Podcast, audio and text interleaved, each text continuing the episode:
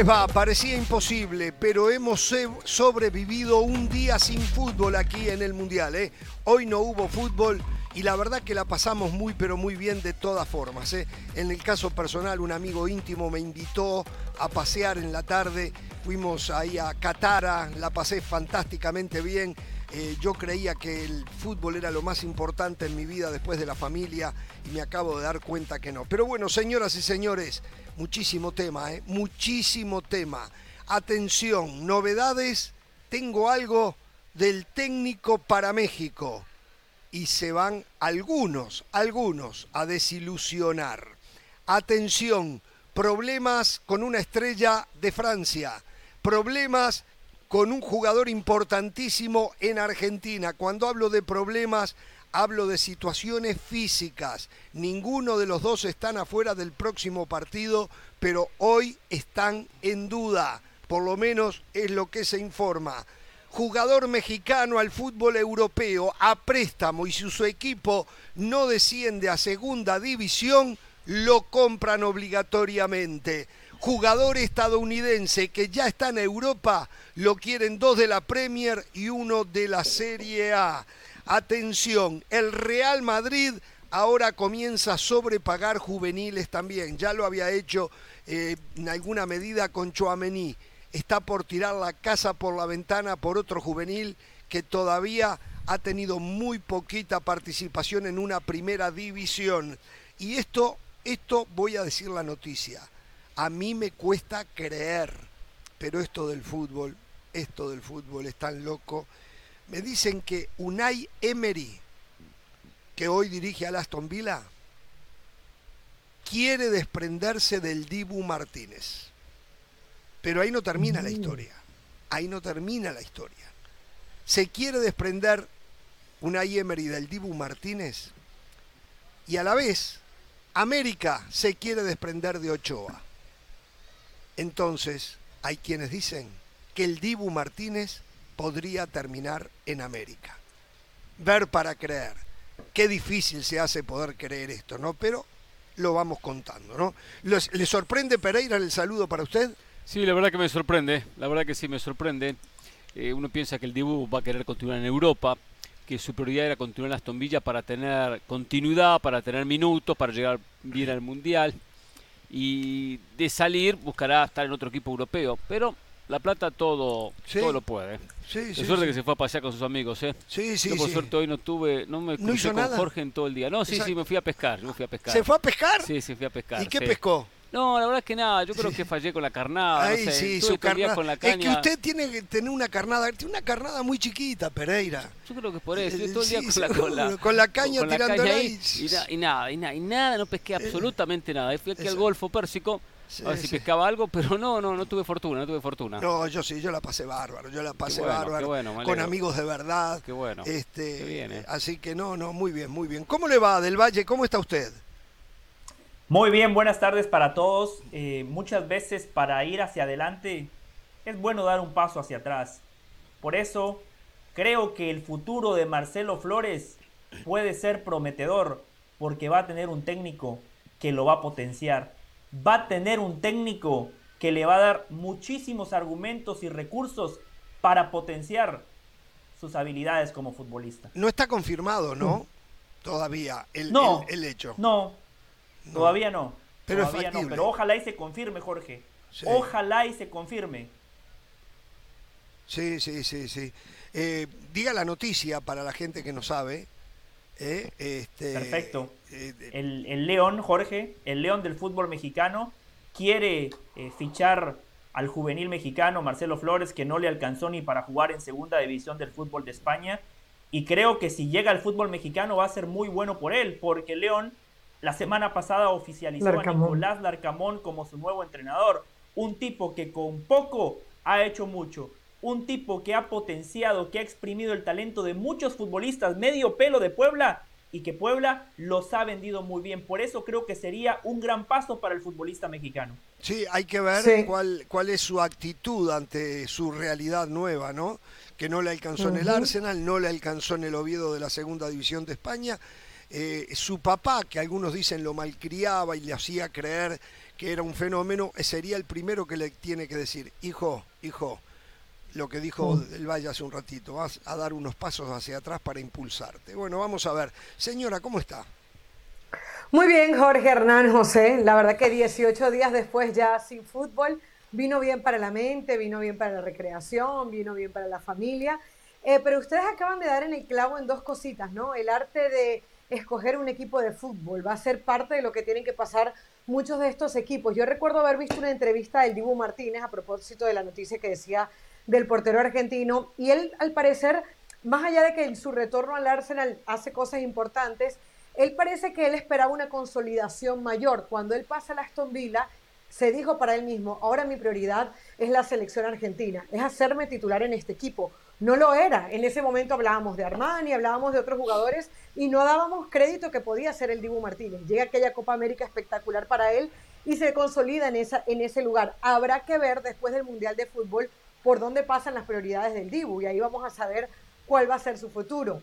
Eh, creo que es eso, ¿no? Cuando cuando un jugador está pasando un momento crucial de su carrera es, uno, el arte de escoger su equipo de fútbol y dos, algo que usted acaba de nombrar, la actitud parte de lo que se habla hoy de Cristiano Ronaldo, que sin duda es tema de conversación. Sin duda, eh, para la gente que no sabe, primero, dos cosas de Cristiano Ronaldo. Una, que ayer después del triunfo eh, de Portugal, la goleada de Portugal, eh, Cristiano Ronaldo le contó al mundo que lo que se venía diciendo, que él ya había dado el sí al Al Nasser, dice que no es verdad, que él no tiene ningún arreglo con el Al Nasser no dijo que no lo vaya a tomar o que no vaya a tomar la oferta. Él dijo que no tiene arreglo y que está concentrado únicamente en el Mundial. ¿eh? Así que eso para que, para que quede claro. Creo yo, creo yo, a lo mejor me equivoco y ojalá, que, después de lo que pasó ayer, eh, las opciones... Ayer Cristiano Ronaldo sufrió una enorme devaluación en esta nueva realidad a los casi 38 años, de por sí los jugadores se devalúan a esa edad. Ayer con lo que pasó me parece, me parece a mí que eh, fue un golpe tremendo eh, para Cristiano Ronaldo y sus pretensiones eh, de volver a un equipo de Champions con posibilidades de ganarla. así que habrá que esperar cuál es la decisión que él va a tomar. Equipos no le van a faltar, seguramente las ofertas económicas serán infinitamente inferiores a lo que él merecidamente estaba acostumbrado a ganar, eh, pero yo creo que ahora más que nunca él va a priorizar lo deportivo. Ahora, qué difícil ¿eh? es decirle que no a 200 millones de dólares o de euros por año, por dos años, o sea, 500 millones de dólares en dos años y medio. Impresionante. ¿eh? Impresionante. está el panorama? Por más que va a desaparecer del mapa futbolístico, va a terminar diciendo que sí. Aparte, más allá de lo que pasó con el United, esta situación que ahora está atravesando en Portugal le da cierta razón al United y a Eric Ten Hag. Oh, claro. ¿Por qué? Ayer no se quedó con los compañeros a disfrutar, a, a festejar la victoria ante Suiza. Hoy no quiso entrenar con los suplentes, donde habitualmente al día siguiente del partido los titulares descansan se recuperan y entran los suplentes. Él no quiso, se fue al gimnasio. Entonces, todos estos caprichos, por más que después en redes sociales dice mi amigo Fernando Santos, tenemos una ración óptima, y lo propio dice el técnico, que es pura hipocresía. Sin duda es pura, pura hipocresía. Acá ya empieza a romperse la relación de él con el cuerpo técnico. Y esto va a tener consecuencias de él con los compañeros. Entonces, lo que pasó en United se está repitiendo ahora en selección portuguesa. Y esto va a llevar a que si alguna puerta en Europa tenía abierta, se la van a cerrar porque nadie quiere un futbolista mm. conflictivo, por más que su carrera fue espectacular, todo lo que hizo, los récords, los goles y todo lo que ya sabemos. Y hoy no está logrando tener los pies sobre la tierra. Eh, Cristiano Ronaldo no puede ganarle a su ego. Mm. No sé. Que no, yo estoy bastante de acuerdo. No, claro, puede entrar cuando quiera. Yo estoy bastante de acuerdo. No quiere hablar del tema, no quiere hablar em, Solo agregaría lo que le dijo a Bola, Cristiano Ronaldo. Dijo: Yo firmo que Portugal sea campeón del mundo sin mis goles. Esa fue la declaración de Cristiano. Bueno, ahora lo tiene que ratificar con, buenas actuaciones y no necesariamente dentro de la cancha. La línea entre ser un animal competitivo y ser un mal compañero es muy delgada. Hoy Cristiano Ronaldo tiene que entender que el técnico tomó una decisión y que fue la mejor para su equipo, fue la mejor para su selección y para su país. El tipo que jugó en lugar de Cristiano marcó tres goles, creo que hay poco, poco más para debatir. Sí, a ver, eh, también dijo Cristiano, no fue en esa entrevista, fue en la, aquella polémica que, que da y habla de Manchester United, que se retiraría del fútbol si, si, quedaba campeón del mundo, Portugal, ¿no? No dijo si siendo titular o suplente. Eh, la verdad es que hoy no parece tan lejos. Todos, no, todos nos estamos poniendo hoy eh, a Portugal como el gran favorito, pero después de lo que vimos ayer de la selección de Portugal, no habrá quien le tire una, unas moneditas. A ver, yo lo que digo es, eh, habló Fernando Santos después de la rueda de prensa y le preguntaron cuál era el rol de Cristiano Ronaldo en esta selección. Pregunta inteligente para mí. Y él dijo, es algo que hay que definir. O sea, Fernando Santos hoy no sabe cuál es el rol de Cristiano Ronaldo. Y es difícil definirlo porque ¿es ese gran líder? No lo es. ¿Es el delantero indiscutible? No. ¿Es el segundo suplente? Tampoco lo es. ¿Qué es Cristiano Ronaldo? Cristiano Ronaldo es esa gran estrella que se sigue llevando todos los focos, que se sigue llevando todos los titulares, pero Cristiano Ronaldo dejó de ser el gran futbolista que era. Yo estoy de acuerdo en que tenemos que seguirlo respetando, pero, pero ya queda claro otra vez el día de ayer que no está para ser titular y no está para ser protagonista. Lamentablemente Cristiano Ronaldo no va a ser el mismo y el primero que tiene que aceptarlo es él. El comportamiento que tuvo hoy no queriendo entrenar con suplentes. Eh, digo, yo no creo que Cristiano Ronaldo en los últimos tres meses se convirtió en un chico malo con lo que le pasó en el Manchester United y ahora en la selección. Yo creo que seguramente Cristiano Ronaldo eh, tenía este tipo de comportamientos antes, pero después llegaba el partido y te hacía un par de goles por partido y vamos arriba, tiene el derecho a hacerlo, tiene el derecho a comportarse así. Eh, digo, ustedes creen que de golpe ahora y por su situación se convirtió en belicoso, en rebelde? No, siempre tuvo cierta rebeldía. Lo que pasa es que está bien, era arropado, apoyado. Eh, porque porque eh, rendía. Conspirado porque, claro, rendía. Ahora, cuando es relegado del primer equipo y pasa al segundo equipo, al equipo suplente, sea en el United o ahora en Portugal, ahí él, se, él actúa peor porque se siente más eh, herido, no, no termina de aceptar esa realidad. por eso actúa de esta manera. Mientras sea titular tampoco él tenía tantos, quizás tenía tantos caprichos como los que tiene ahora, de, negarse a, entrenar. Un hombre que se ha matado entrenándose, preparándose como ninguno, ¿eh? es un profesional a carta. Claro. Bueno, a ver, es un profesional, no, porque lo que hizo hoy, según los medios de prensa, no es de un profesional, ¿no? Pero bueno. Eh, es profesional. Pero yo creo que el gran ganador aquí es Fernando Santos, ¿no? Lo decíamos ayer. Y Eric Escuchaba ayer a, a, Ricardo Antonio Lavolpe, que, que dijo de manera más, más textual, ¿no? Que Fernando Santos los tiene muy grandes y estoy de acuerdo. Porque Cristiano Ronaldo es un jugador que te condiciona por todo lo que ha hecho, es el máximo ídolo en la historia del fútbol portugués, todo lo que ha hecho. Pero el técnico no está para idolatrar a los futbolistas, el técnico está para tomar decisiones. Y cuando tomas una decisión de esa magnitud, la tenés que tomar por dos motivos fundamentales. Primero, tenés que tener el respaldo del grupo. Porque si el grupo está con el ídolo, vamos a suponer, ¿no? Que el grupo idolatrara a Cristiano Ronaldo y dejan al máximo ídolo en la banca y el grupo se lo toma mal, el técnico pierde. Pero aquí yo creo que Fernando Santos fue inteligente y de alguna manera también se apoyó en otros pesos pesados. Llámese un Pepe, un Bruno Fernández, un Bernardo Silva, otros líderes. Y después, dentro de la cancha, la decisión que tomó, el tipo marcó tres goles. Creo que aquí el que más gana es Fernando Santos. bueno, primero la, personalidad de Gonzalo Ramos, porque hay, que verle la cara al hecho de, saber a quién estás cubriendo e ir y marcar tres goles. Realmente lo, lo, de Gonzalo Ramos es para aplaudir. Pero Jorge, tú haces una pregunta. Si Cristiano Ronaldo empezó a ser mala gente a partir de tres no, meses no, para acá. No, no, yo no hablo de mala gente. Mala gente es otra cosa. yo quiero tener cuidado. Eh, yo no creo que él sea rebelde, belicoso. Lo que pasa es que Exacto. mientras tú estás arriba, nadie te lo va a hacer notar porque marcas goles importantes, porque eres el ídolo. Porque lo más importante es el triunfo. arriba, ves la hora. Creo lo más importante es el triunfo. Entonces no hay análisis. ¿Perdón? Eh, digo que lo más importante es el triunfo En el fútbol es así, lo han, lo han orillado. Lo más importante es el triunfo. Una vez que perdiste, eh, eres muy malo. Si ganaste, no importa cómo ganaste, eres, muy bueno.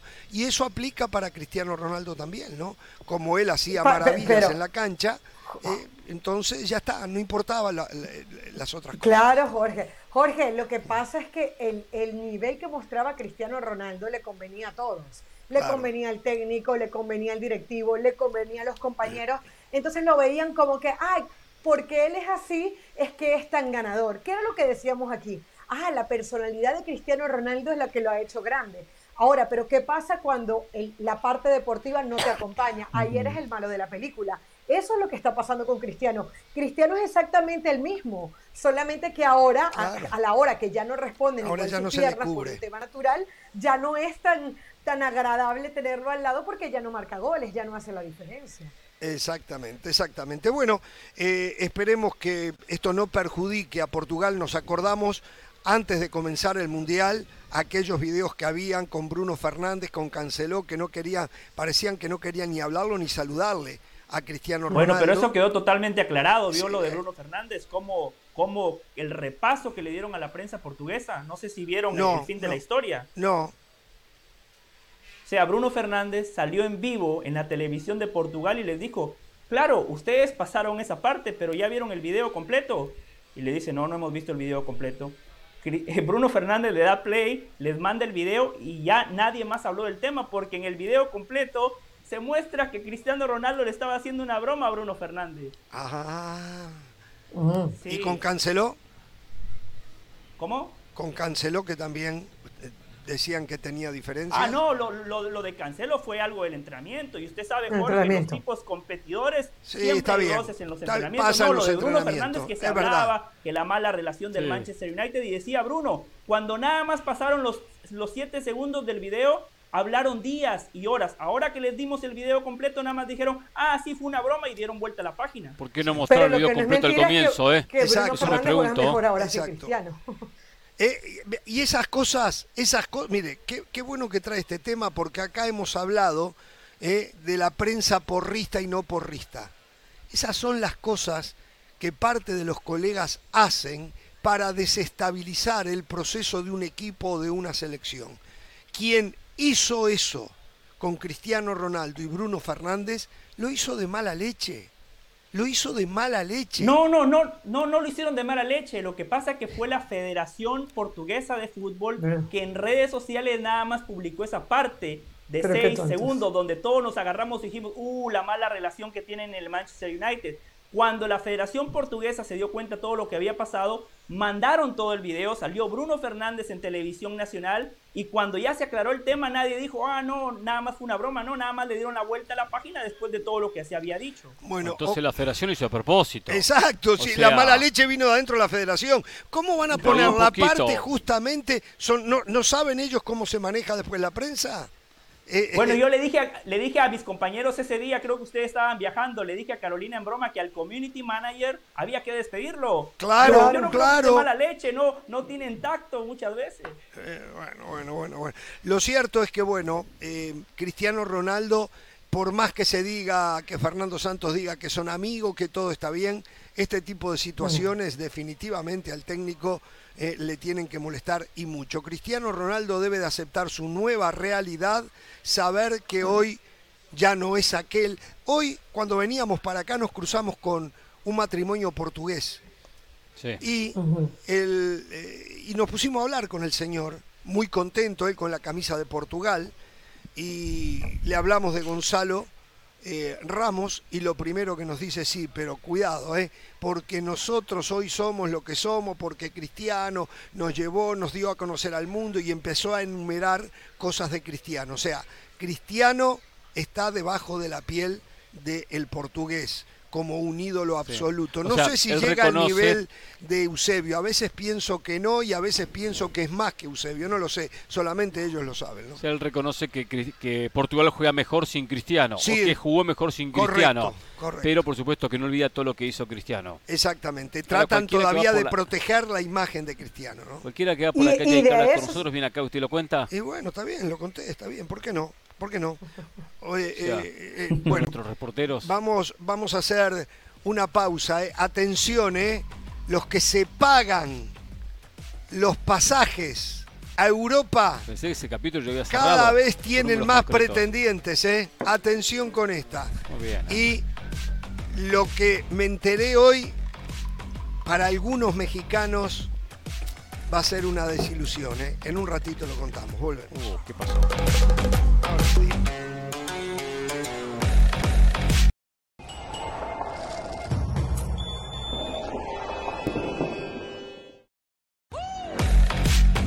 Continuamos en Jorge Ramos y su banda en esta cobertura especial mundialista desde Qatar. Y queremos escuchar sus opiniones como todas las noches. La pregunta de hoy es, ¿España ha sido el fracaso más grande del Mundial? Harry nos dice, sí, junto con Bélgica, empezó muy bien y se fue de más a menos. Zach dice, sí, jugar un mundial haciendo lo mismo de siempre, esperando resultados extraordinarios, eso es fracaso. Estamos de acuerdo, Zach. Jeremy, no, para mí hay futuro en el equipo. Ayer perdieron ante un gran arquero y tuvo oportunidades que no concretaron. Y sí, en líneas generales sí, pero le faltaron jugadores de jerarquía, Jeremy también. ¿eh? Y Luis, no, lo de Alemania no tiene comparación. Es cuatro veces campeona del mundo y se quedó en fase de grupos. Sigan opinando. Muchas gracias por todos sus comentarios. Sigan enviando sus opiniones en todas nuestras redes sociales. Por ahora, pausa y volvemos con más desde Qatar aquí en Jorge Ramos y su banda.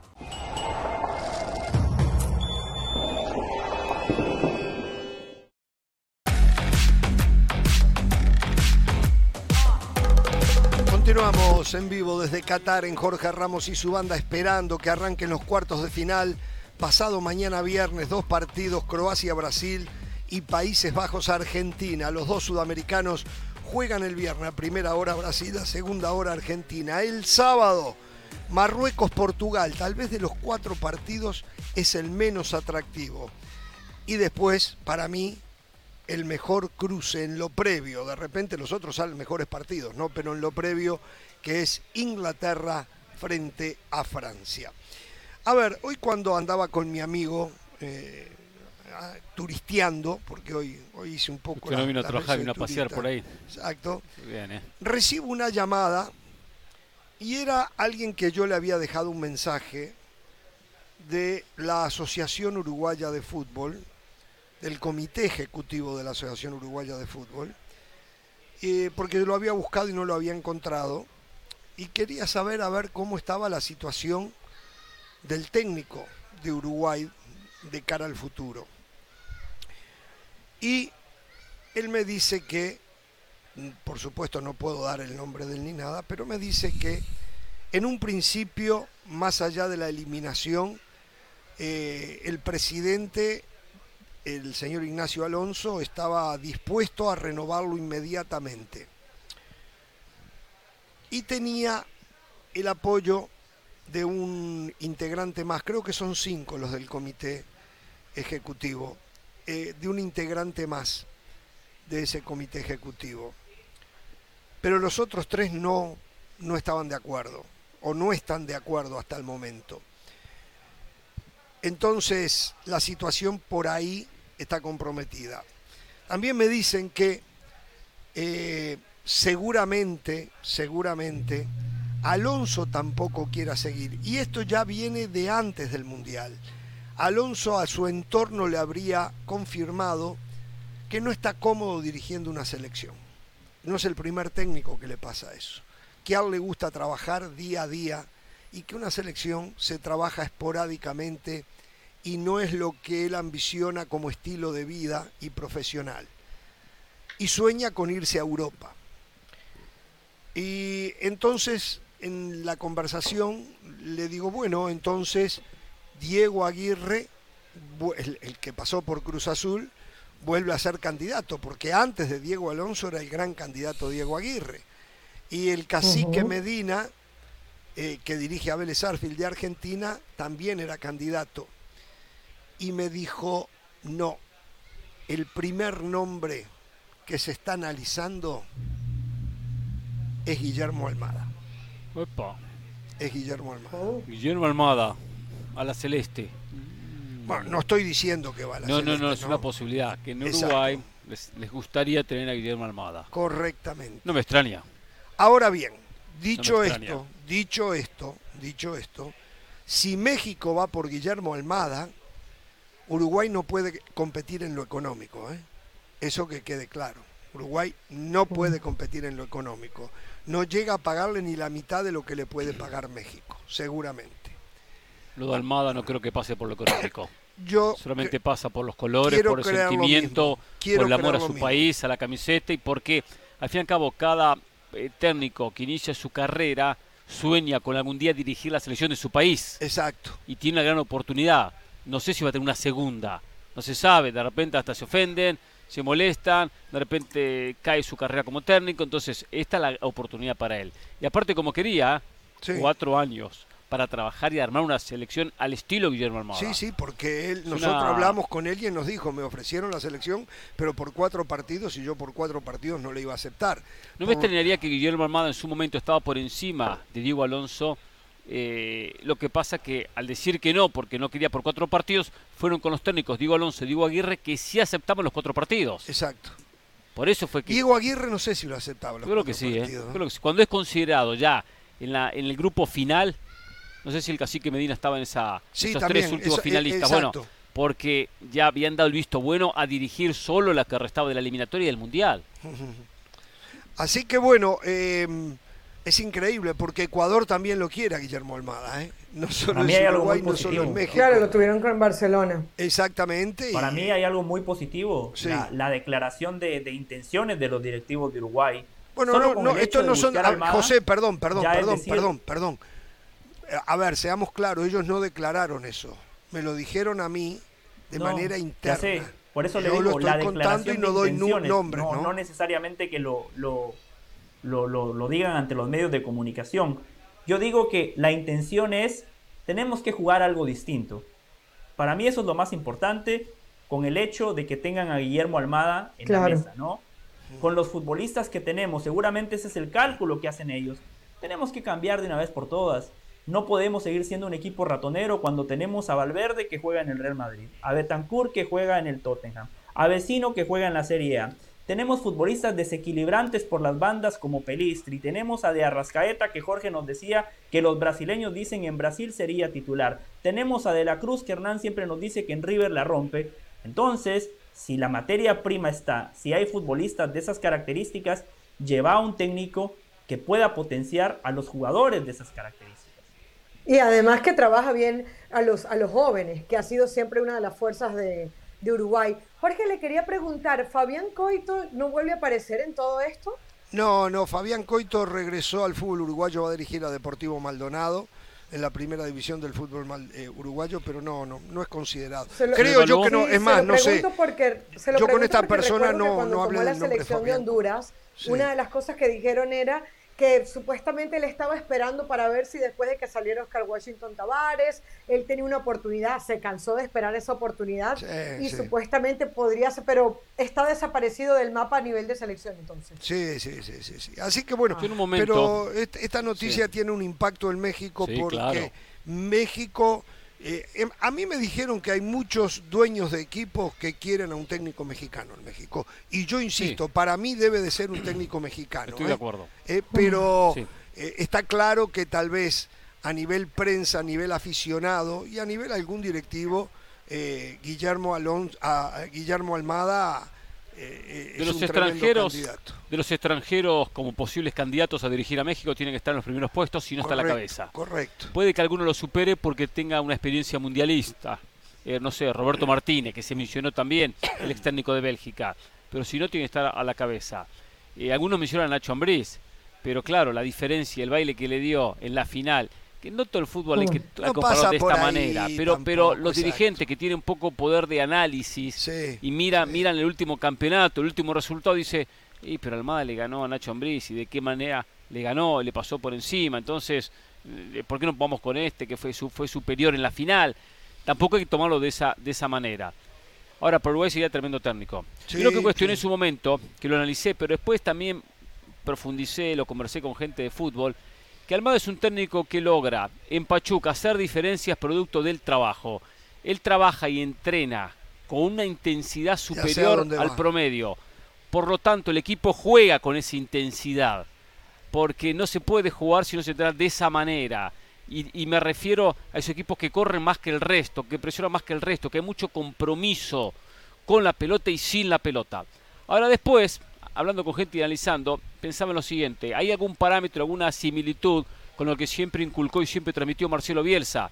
Y Bielsa en Chile lo consiguió, también entrenando, como decimos, como se dice más o menos de vez en cuando, porque el técnico de selección eh, dirige de vez en cuando, cuando puede. Exacto. Dirige dos días y juegan, dos días y juegan, pasa dos meses y no entrena más.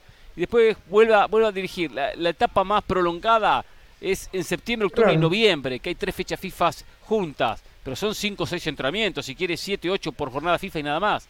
Pero se puede, con un proceso de cuatro años. De Claro. cuatro años. Es que- Ahí sí podría llevar a cabo su estilo futbolístico, que es interesante. Bueno, Es que ese es el Ahora, gran en México reto. se tienen que avivar, ¿eh? perdón. Sí, claro. Eh, que, que ese es el gran reto, ¿no? Que tú como técnico de club puedas adaptar ese estilo de juego que ya todos conocemos a técnico de Es selección. complicado, porque Ese no es el gran re- reto de ellos, de poder llevar ese trabajo Claro. que hacen todos los días, que es de dale, dale, dale, a- a- a una selección donde te juntas cuatro días. Yo creo que va a ser el técnico de Uruguay si Almada quiere, porque es que hay un hambre, lo que decía José hace un ratito, hay un hambre en Uruguay, no de ahorita, desde hace mucho tiempo de jugar a otra cosa. Sí. Y Almada ya demostró que puede jugar a otra cosa con equipos uruguayos, con el Barcelona de Ecuador, en México. O sea, no fue como que le, le salió. es la marca eh, en el uno orillo. dos equipos, no, le salió en todos los equipos en los que eh, fue y dirigió. Entonces, ¿cómo Uruguay se va a perder de eso cuando es lo que pide el pueblo uruguayo, el periodismo uruguayo, los jugadores uruguayos? José, Si México considera a Almada, Jorge, se tienen que mover porque John de Luisa dijo el otro día, en 60 días voy a presentar el informe. Ah, sí. 60 días son dos meses. Sí. Eh, Guillermo Almada es uruguayo, existe el vínculo, e- e- el amor por la camiseta de su país. Si México realmente está considerando a Almada, se tienen que empezar a mover, ¿eh? no tienen que esperar los 60 días del informe de John de Luisa.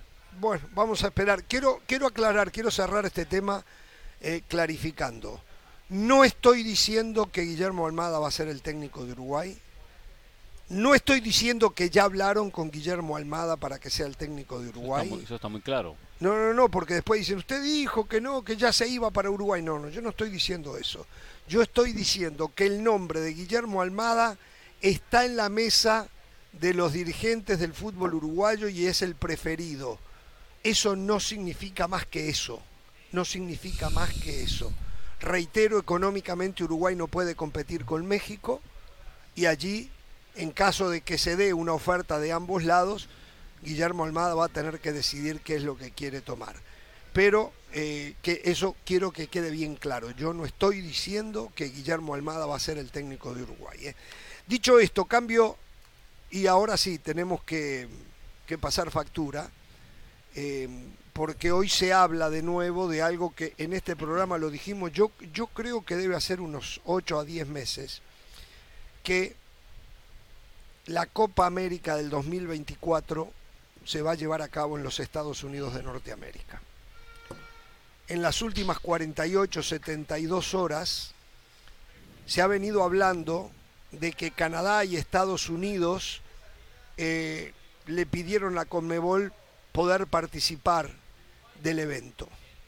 Hoy surge la noticia de nuestro colega siempre muy bien informado de Fox Sports, Rubén Rodríguez, que dice que Estados Unidos y Canadá no van si no va México también. Quieren ir los tres que van a organizar el Campeonato Mundial del 2026 ser partícipes. Y que ya hay contactos con la Conmebol. Yo les digo que los contactos vienen de larga data, pero seguramente, y aquí es seguramente, eh, aquí en Qatar se encontraron una vez más y se deben haber sentado a pulir un poco esto.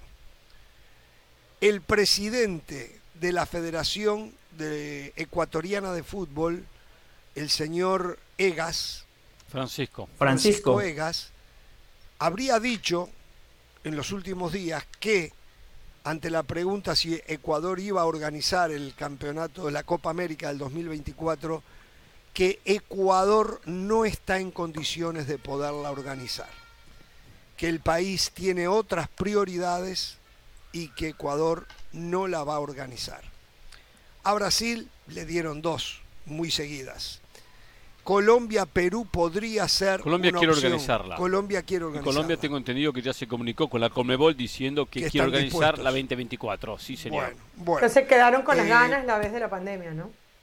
Correcto, Claro. correcto. Entonces, eh, esa es la situación actual. Yo tengo esta información desde hace muchísimo tiempo de que eh, Conmebol quiere traer la Copa América como la centenario otra vez a los Estados Unidos para forrarse de plata. Yo creo que va a ir más gente a los estadios en Copa América que la gente que va acá a los estadios en el Mundial de Qatar. Como se acaban ¿Eh? llenos. Sí, pero acá regalan muchísimas entradas. En la Copa América no van a tener que regalar, ¿eh? En la Copa Sí, como América. la MLS. No hable de la MLS. Lávese la boquita, La jabón, jabón y cepillo de alambre Regala cuando entradas hablar también, bueno. de la MLS. No, no regala entradas. No, no, no. re- Mire, José del Valle no ha ido más porque no le han regalado una sola entrada. Entonces, no, No, no, no, ya, ya me regalaron, Carolina. ¿Ah, ya sí? la puse en la lista, no se preocupe, ¿no? Caro. es- Ah, eh, está eh, bien. eh, En- en no, febrero, perdón, La en temporada febrero. arranca en febrero o marzo. Carolina, Sí, sí. ya está en la lista. Bueno, Brian bueno. está en la lista. Hernán, ya tengo las entradas para ir a ver a River también. Pero en VIP, vamos. ¿no? VIP queremos. Bueno, Sí, eh, A ver, es, es muy buena noticia para todos. Buena noticia para todos. sí, Buena noticia, primero para los que vivimos en Estados Unidos, tener una Copa América. sin duda. Es buena noticia porque económicamente va a ser una- un negocio para todos, para todos, para Conmebol, para CONCACAF. Porque México, Canadá y Estados Unidos van a tener fogueos de verdad, un campeonato serio con equipos competitivos. Va a ser bueno para tres selecciones extras de CONCACAF porque se jugaría con 16 selecciones, no Exacto, con 13. correcto. Entonces van 10 de correcto. Conmebol, las tres mencionadas que son anfitriones de la próxima Copa del Mundo y hay que agregar tres más. Costa Rica, Honduras, Guatemala, El Salvador, Jamaica, no sé, tres más. Panamá. Panamá, que después tendrán que buscar un sistema de clasificación. Entonces, por ahí es muy positivo para toda, toda el área una Copa América.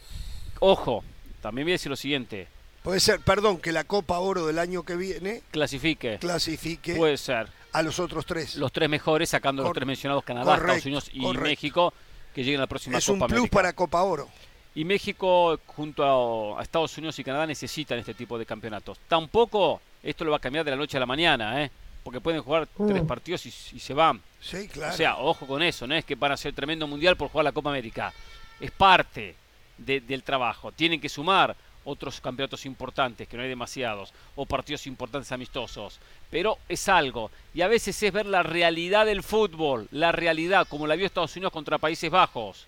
Vio la realidad donde Mm. tácticamente un técnico mucho más preparado lo expuso a Berhalter y lo dejó mal. A él y a los muchachos. Entonces, digo, una selección que ni uno tuvo el nivel para competir en la Países Bajos. Bueno, para que no pase el Mundial es importante la prueba de Copa América.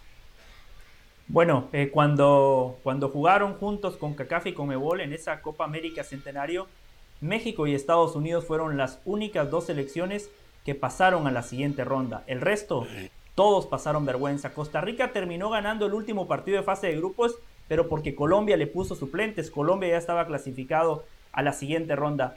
Eh, a mí me parece muy bueno. Pero Honduras en la ganan Copa todos. América de Colombia hizo un muy buen papel, ¿no? Sí, la de Colombia, sí. Exacto. Esa es otra. Sí. ¿Cómo, perdón? Honduras en la Copa América de Colombia hizo un muy buen Ah, sí, papel. fu- fue la revelación, claro, Exacto. cuando no fue Argentina, cuando Eliminó a Uruguay. con el equipo B diagonal C, sí, Honduras fue la revelación.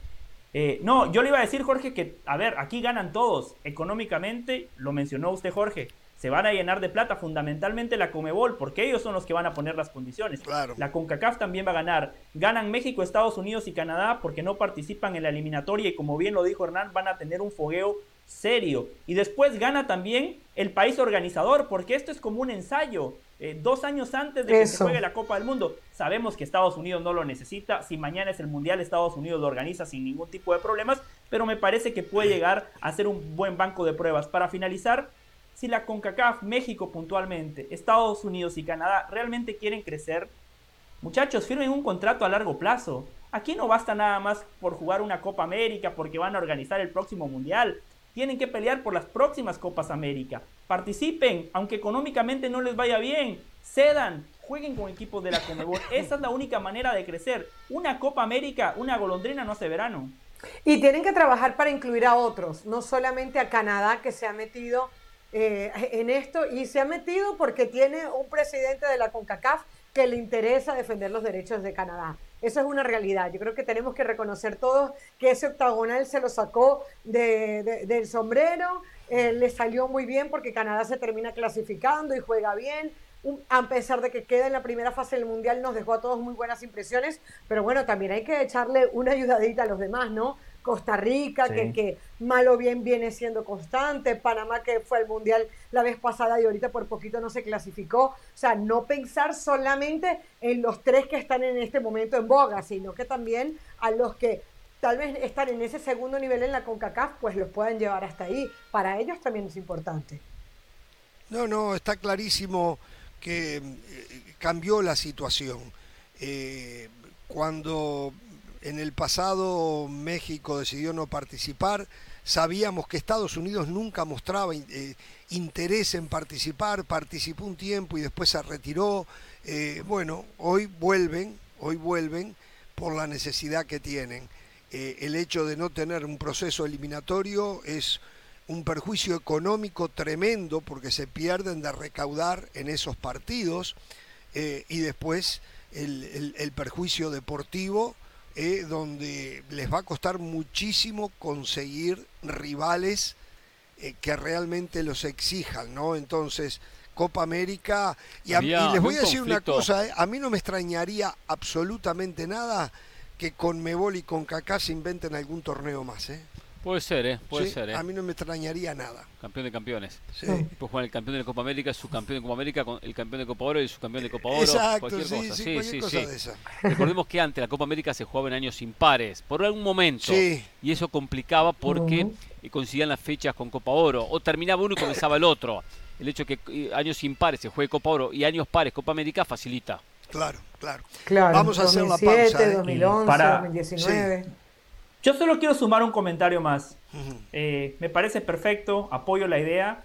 Solo estemos claros en algo. A Comebol futbolísticamente, foguearse con los equipos de la CONCACAF les sirve poco y nada. Lo ideal sería, y lo digo muy en serio, si ya las selecciones de la Comebol van a participar en la UEFA Nations League, tienen que buscar que selecciones europeas también vengan a jugar la Copa América en lugar de, invi- de inventar- de invitar a No, Qatar, no, porque en la Eurocopa nos invi- países no invitan. sumar selecciones europeas sería fantástico. Sé que es complicado. En la Eurocopa no, es no, eso para pero usted, bueno. eso para usted que adora lo de Europa, pero en la Eurocopa ellos no invitan a nadie de Sudamérica, ¿eh? Jamás, ni a Brasil ni a Argentina no. que tienen mucho que No, yo sé, aprender de pero- Brasil. y Pero, la la Argentina. Copa Oro Conmebol sí. tampoco invita a sudamericanos. No, bueno, en un tiempo lo invitó. Sí, hace mucho tiempo. Después no Sí. quisieron invitar más. No, porque no quisieron venir más tampoco. No, no, no quisieron invitarlo. no, no, no, no quisieron Prefiero, venir. una- Pero prefiero darle más espacio a equipo de CONCACAF. Ahora, a Qatar sí lo invitan. a Qatar sí porque, Porque Qatar plata. pone plata. Claro, Parte claro. de los patrocinadores. Lo que yo sí le voy a decir a algo, eh, señor del Valle. Yo creo que la imagen que dejó la selección estadounidense es muy buena en este mundial. Muy buena. Demostró que puede jugar al fútbol. Demostró que puede ser un Sí, buen claro. rival. Por lo ta- Canadá también. Canadá también, después pasó lo que pasó, pero demostró que está para competir. Y México, sí, México tuvo un mal mundial, pero México compite. México, México compite. México. Eh, eh, eh, por Dios, México compite y México va a estar de vuelta en cualquier momento como el primero de CONCACAF. Entonces México compite. Yo creo que sí, que a, a Conmebol le sirve deportivamente Sí, también. como ¿eh? le está yendo a Uruguay, puede llegar a perder con Jamaica. Exacto, ¿cierto? exacto. Ah, vio, vio que habló el sinvergüenza, bueno, no, No el árbitro, el árbitro que le regaló Dejemos un penal Ahora a Portugal. llorando cuatro horas, años por los eh, árbitros. Habló, eh, habló, eh, habló, eh, habló, eh, habló, o sea, eh. en, vez, en vez de ir al frente. Habló, vamos a la pausa. Cuatro años ahora llorando Vamos con los árbitros. También una mala suerte nosotros también. Vamos Oh,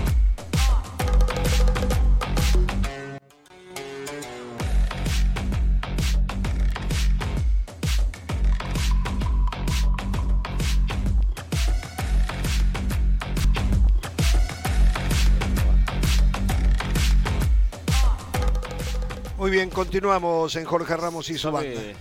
Ya que un ratito me encontré con los muchachos, con los barras bravas que salen siempre a recorrer aquí, muchachos contratados que les pagan y se ponen la camiseta, porque justo venía 10 dólares por, por noche. Sí, me los encontré y les pregunto qué camiseta iban a utilizar hoy, que no hubo partido. Me dijo, no, no, hoy descansamos. ¿Ah, sí? Sí, sí, hoy descansamos. Sí, sí, sí. Hoy no, Pero les pagarán igual los 10 dólares, me no, no, no, no, no, no, no, no, no, sí descansan. Qué bárbaro. Bueno, no trabajo, a ver, paga. Señores, en las últimas horas habló el técnico, el todavía técnico de la selección de los Estados Unidos, Greg Berhalter. Es más, yo no sé si todavía es el técnico o al término 31 de, de diciembre del 2022 terminó su contrato. Ah, perfecto. Entonces, el todavía técnico de la selección de Estados Unidos, Greg Berhalter, y dijo que se va a tomar un par de semanas para decidir qué quiere hacer con su vida. Que no sabe si quiere seguir dirigiendo a la selección, otro más, como decíamos hace un rato de Diego Alonso, que estaría más inclinado a un trabajo diario dentro del fútbol como técnico, con el sueño también de irse a dirigir a Europa. Eh, habrá que ver qué piensan los directivos del fútbol de Estados Unidos. Eh, es cierto que perdió con un paseo bárbaro que le hizo Bangal en el partido frente a Países Bajos. Pero en líneas generales, y esto lo he recibido de otros colegas de otros países, Estados Unidos dejó una buena a muy buena impresión. Y estaba viendo, y estaba viendo que tuvo un porcentaje de efectividad muy bueno en su etapa como técnico. 61.67.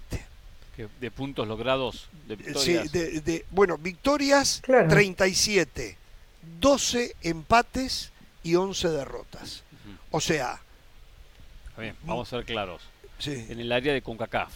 Bueno, es lo que le toca. Es la peor área del mundo. No, está bien. La peor área del mundo. Es lo que le tocó, pero Cuando digo la peor área del mundo no es cuestión de opinión, es cuestión de información. Está bien, ¿eh? pero espere, espere, eh, espere. todas las pero, confederaciones... Eh, pero en la peor área del mundo, Estados Unidos no había clasificado al Mundial. En la peor área del mundo. Con Klinsmann. Vergonzoso. Vergonzoso. vergonzoso. Exacto. Quiere decir que hay que darle crédito a Berhalter, que, lo clasificó, pero ¿cómo lo clasificó? Jugando muy bien. Ganó una Copa Oro, ganó una Nations League. Sí, lo sé muy bien. O sea, yo le doy crédito. Le ganaba a México las finales. Le iba a decir, casualmente, los logros que tuvo, porque no solamente hay que ver por lo que hizo en el Mundial. El Mundial de Estados Unidos fue muy bueno. Eh, compitió muy bien en los tres partidos de ronda de grupos, es verdad, no desentonó contra Países Bajos. Pero también hay que agregar la Copa Oro y la Liga de Naciones. Lo que yo le digo, en ese sentido, cumplió, claro que sí, superó las expectativas, no defraudó, no fracasó de ninguna manera. Ahora, cuando traemos números de victorias y porcentajes, que eso me hace recordar, parece usted del Valle, parece del Valle. No, no, no. traemos esos números, tengo que decirle, lo dio y lo digo. Tengo que decirle que esos números son logrados tras triunfos con selecciones de CONCACAF la mayoría. Sí, sí, claro, claro. lo vimos en este mundial, que la peor confederación fue CONCACAF. Sí, no, no, Asia metió tres equipos en octavo de final. Okay. África tiene todavía un equipo en los cuartos de final. hagamos una cosa, no hablemos más de los no tiene ningún mérito. No, no, pero yo no dije que no tiene ningún nada. mérito. Estoy poniendo las cosas como son. Si Almada viene a dirigir a México y hace un campañón antes de llegar al es mundial, un campañón? Eh, que tenga 37 victorias, 12 empates y 11 derrotas, decimos, no, sí, pero ¿dónde? En la CONCACAF sí es lo que le tocó. Está bien, pero me hace calentar. usted sabe que en el fútbol muchos disparan de la zona donde les toca. Cuando empezó, pero los equipos no pueden disparar. Cuando empezó Martino a dirigir, veíamos los números, no me acuerdo, 15 partidos dirigidos, 14 partidos ganados, un empate, cero derrotas, una derrota. Y, los, los números de Osorio también espectaculares. Está bien entonces son números que engañan también, que engañan. Pero después a, a, Martino, en la misma región de CONCACAF donde dirigía Greg Gerhalter, se le cayeron los números. No, ya lo sé, eso ya lo sé, pero no nos engañemos entonces, esos números que está trae. mirando la parte negativa. No, usted. digo la realidad. Está mirando. A eso hay que agregarle que dejó una impresión buenísima, un buen fútbol propositivo, atacando, eh, eh, con circuitos de fútbol en varios sectores. Le faltó el factor sorpresa. Le faltó, no, no tenía en un nueve. no se puede jugar siempre lo mismo. No tenía nueve, no tenía nueve. Ese fue el gran problema. No tenía nueve. No tenía a Ricardo Pepi, la gran aparición y formación de la MLS no alcanzó ni para llegar al Mundial. Imagínense el resto. Yo creo que eh, Berhalter es un buen técnico, pero no es el técnico que necesita Estados Unidos para dar el próximo paso. El planteamiento inicial de Berhalter prácticamente en todos los partidos fue el correcto, pero cuando el técnico contrario le movía algo no supo qué hacer. Contra País de Gales, un primer tiempo fantástico, por nota. País de Gales en el entretiempo mete a Moore. Todo el segundo tiempo, País de Gales, dueño del partido, de la pelota y de las situaciones. Contra Inglaterra, no es que haya superado a Inglaterra, neutralizó muy bien a Inglaterra y eso lo hizo muy bien desde el planteamiento. Después contra Irán, propuso, necesitaba ganar, era el único resultado que le servía y lo termina ganando con lo justo y en los minutos finales con el Jesús en la boca. Contra Países Bajos, cuando recibe el primer golpe, cuando recibe la primera cachetada, no supo qué hacer y el partido recién iniciaba. Ahí es cuando yo digo, ahí tiene que venir la mano del entrenador. Los grandes técnicos son aquellos que saben corregir sobre la marcha y me parece que ese fue el debe de Greg Berhalter. A ver, una cosa que a mí no me convence es esto que está comentando Jorge, que dice, él no está convencido de si seguir o no. A mí eso me parece siempre me da como mala espina. Yo creo que un técnico que quiere dirigir a una selección tiene que quererla siempre. O sea, hay, hay momentos que uno necesita pausa, pero yo digo, vas a ser el entrenador supuestamente del próximo Mundial de Fútbol en donde tu selección va a ser anfitriona. ¿Qué lo hace frenarse? ¿Qué lo hace pensar que no pueda estar si le están dando la oportunidad? A mí eso no me convence mucho. Ahora, no necesariamente... Ahora, que no la convenza, ¿qué quiere decir que no la convence? ¿Qué quiere decir? No, no me, no me convence... O sea, yo que cuando alguien va a trabajar conmigo, yo quiero que esté 100% convencido. Y bueno, yo y quiero si no que está no tenga dudas, yo quiero que tenga ganas, que tenga voluntad, Claro. que quiera trabajar mañana. y él no está convencido. Pues Él no por está eso, convencido. por eso, por eso. Entonces, eso es lo que, lo que a mí no me convence, darle una oportunidad que no está, a alguien que no está 100% seguro. Yo quiero que mi grupo trabaje una persona que esté 100% de convencida para dónde va y lo que quiere. No que esté en, en aguas turbias de saber si quiere seguir o no. Eso es una parte que, un detallito, Pero ¿no? déjeme Pero decirle lo algo. otro- lo otro, no sabemos si él no está Lo convencido, Carolina. Él dijo que quiere tomarse un par de semanas para tomar la decisión.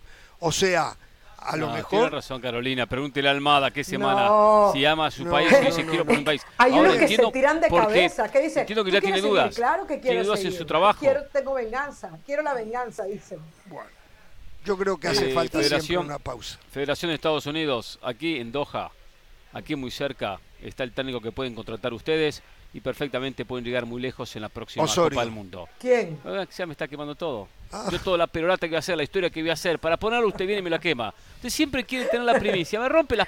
No, pero qué primicia, ese es un invento suyo, no, no, no es primicia de primicia- nadie. Usted ahora está en el negocio también de colocar técnicos o, que- o a No. Gallardo. ¿Por qué no coloca a Gallardo? Si Gallardo negocio, conoce la MLS, jugó negocio, No acá. importa. Si estoy en el negocio o no estoy en el negocio. ¿Que no puedo dedicarme a otros negocios? No, pero le está ofreciendo No le estoy técnicos a la ofreciendo, le estoy Federación dando de una idea, una idea que quería expresar al aire de Juan Carlos Osorio, que tácticamente es un tipo muy, muy preparado. No, no tengo No dudas. tenía que mencionarlo cuando yo estaba acá hablando. Tenía que interrumpirme No dando el nombre duda. de lo que iba a terminar No diciendo. tengo- no, porque generando usted- expectativas. usted no puede generar ninguna expectativa. Perfectamente usted lo que quería era- podría haber sido vender otra vez a Marcelo Gallardo, que no lo quiere nadie, que nadie le ha dado que no trabajo. lo quiere nadie. Se y tomó se seis, retiró. meses, seis meses de descanso. Ah, Déjalo tranquilo. Y Greg Berhalter no se puede tomar dos semanas. Sí que se tomó dos semanas.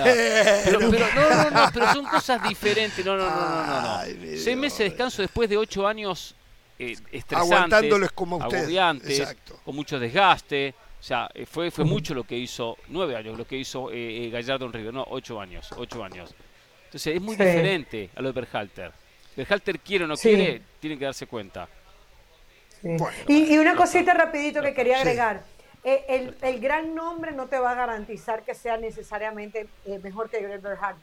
Porque Klinsmann fue un fiasco, ¿no? Claro, literalmente. fiasco Fue un total. fiasco que ni siquiera llegó al Mundial y venía de ser tercer lugar con, con su selección. Ah, bueno, Klinsmann para todos lados y al final no, no, no te dio resultado. Hay que ver si el grupo todavía le cree.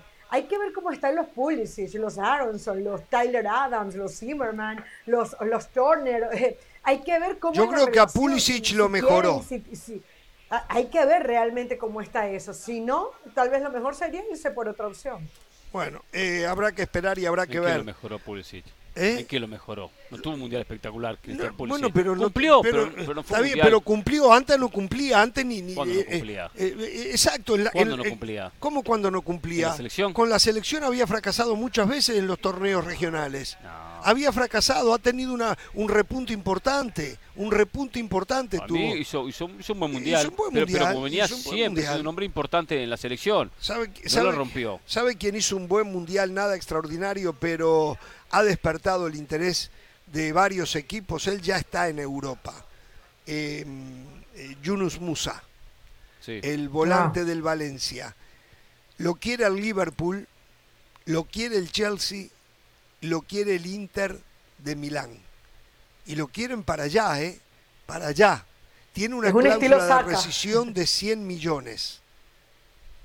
100 millones. 100, un- nadie le va a pagar. Eh, Dice el Valencia que si vienen con algo así como 40 millones, se puede hablar. Se puede hablar. Liverpool tiene que renovar el medio campo. Es un medio campo ya con Henderson, con Milner, con Thiago. eh, ya es un medio campo veterano. Dicen que ya tienen a, a alguien que lo quería el Real Madrid, Bellingham, que prácticamente está hecho con el. Liverpool. Es lo que dicen. Un no crack. lo sé. ¿Eh? Un Y el. PSG lo quiere Es, también. es un muy buen jugador. Yo todavía no le he visto el, el perfil de crack. No digo que no lo sea, ¿eh? No digo que no lo sea. Me parece. bueno. Yo todavía no se lo he visto. No se lo he visto. De crack. Crack. Cuando hablamos de crack estamos hablando de Neymar para arriba, ¿eh?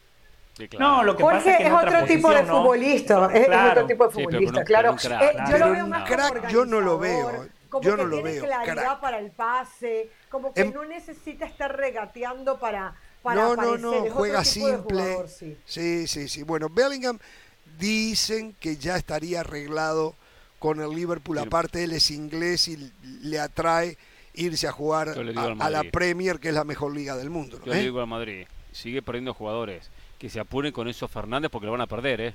No, no, se bueno. apuren con esos No, Fernández. ¿sabes lo ¿eh? que está haciendo? Metan, metan los 100 ¿Sabes lo que está haciendo el Madrid ahora? haciendo. Antes inflacionó el fútbol comprando a los cracks. ¿eh? Entonces empezó a ponerles precios que, que nadie podía competir, era el Madrid para mejor. Ahora, después empezó a atravesar y acá se ha dedicado mucho José del Valle a destacar que fue y compró a Valverde por 5 millones de dólares. Una bicoca, un regalo, lo que resultó Valverde.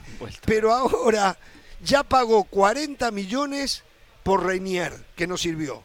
40 millones por Rodrigo y creo que 50 millones fueron por Vinicius Junior. Bueno, ahora que no había debutado, con otro chico que sí creo que jugó algunos partidos, Hendrick va a pagar 72 millones de euros, es lo que está diciendo la prensa. 72 por un jugador que no está todavía eh, eh, confirmado, ¿no? Se- Sí, o sea, ahora empieza a, inflacio- a inflacionar ya también a los juveniles. A inflar, a inflar, inflar. no inflacionar, inflacionó, inflar o infló. No, no, pero inflacionar eh, genera una inflación en el fútbol. Genera una inflación en el fútbol. Ahora con los juveniles también, no a inflar, a inflacionar el, el mundo del fútbol juvenil. Lo empieza. Eh, lo de lo de Vinicius, mire, deténgase ahí en, en algunos nombres que usted tiró. Hmm. Fue una burrada lo que pagaron por Vinicius, ¿no? 50, 60. Sí, no me Hoy vale más de 100 millones de euros. O sea, usted puede pagar eso o esperar que el futbolista explote y le va a costar más de 100 millones. Lo de Rodrigo, lo de Valverde, hay apuestas que te salen bien, hay otras que no. Usted mencionó una que le salió muy mal, Reinier. Podemos sumar a Jovic, que fue un fracaso. que ¿Quién, fue un perdón? fiasco. Jovic. a Jovic. Jovic. Sí.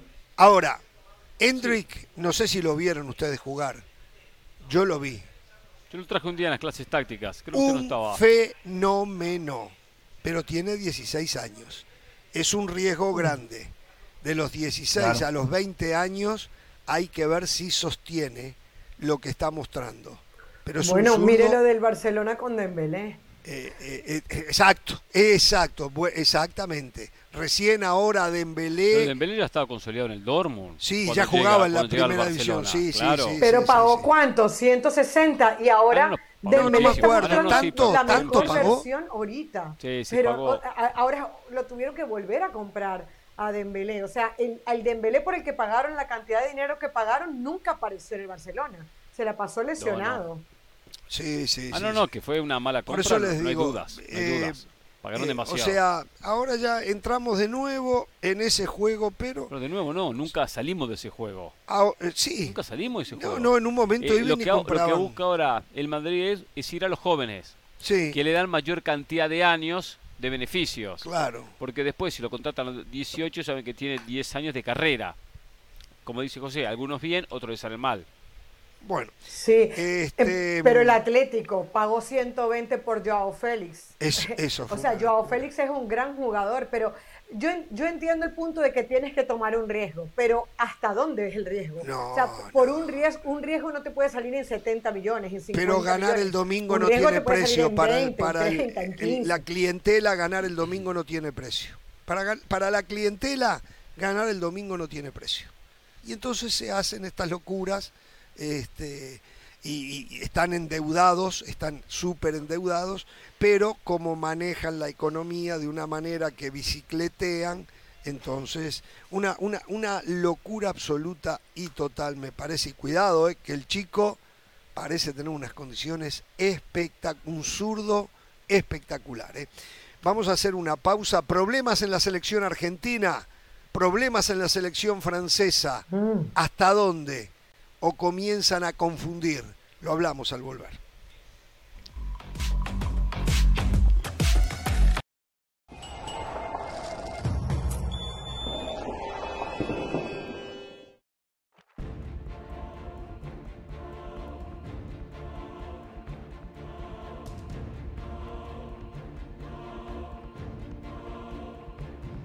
Venir a Qatar y no navegar en las aguas del Golfo Pérsico es como venir a Qatar y tampoco conocer el desierto. Es una parte básica de Doha que hoy nos invita a subirnos al Dow, uno de los barcos que antes se usaban para la pesca en general, la pesca de perlas, que era, bueno, el principal ingreso de esta ciudad, y por supuesto a transportar mercancías y comercio. Ahora se usan para transportar turistas para que vean un poco de este bellísimo golfo y que puedan comparar la Doha vieja con la Doha nueva.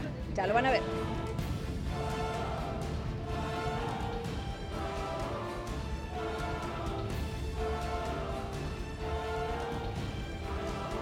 Porque así como la descripción de este tour lo dice, navegar en un Dow tiene ese toque de herencia cultural que se combina con la arquitectura moderna que esta ciudad tiene para ofrecer. El contraste de una zona como la del mercado tradicional árabe contra los rascacielos de Lusail o la opulencia de la perla hacen de este recorrido algo único. Imaginar que estos Dows han navegado las aguas del Golfo por más de 2.000 años nos hace viajar al pasado obligatoriamente y entender cómo para la cultura de los catarís el mar es tan importante como el desierto. Como podemos apreciar, a El Madi, como se llama este Dow, le han sustituido las velas por motores y los mapas de navegación por GPS integrado, que marca la ruta a seguir para el disfrute de los turistas. Pero no solamente los visitantes valoran este tipo de escapadas. Al capitán y su tripulación les encanta tener estos viajes diarios y mostrarle a la gente los diferentes ángulos de Qatar.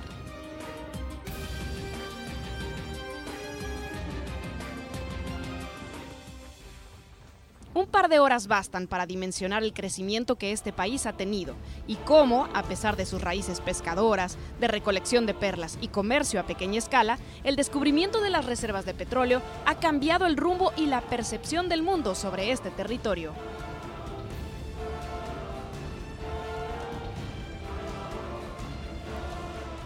Experiencia inolvidable el poder conocer un poco más de esta cultura, de la ciudad, del país, literalmente sobre el agua. Pudimos ir a Catara, a Lusail, a La Perla y, por supuesto, eh, disfrutar de todo lo que este malecón tiene para ofrecer. Así, bueno, terminamos tristemente este tour, pero hay mucho más que conocer de Doha y de Qatar.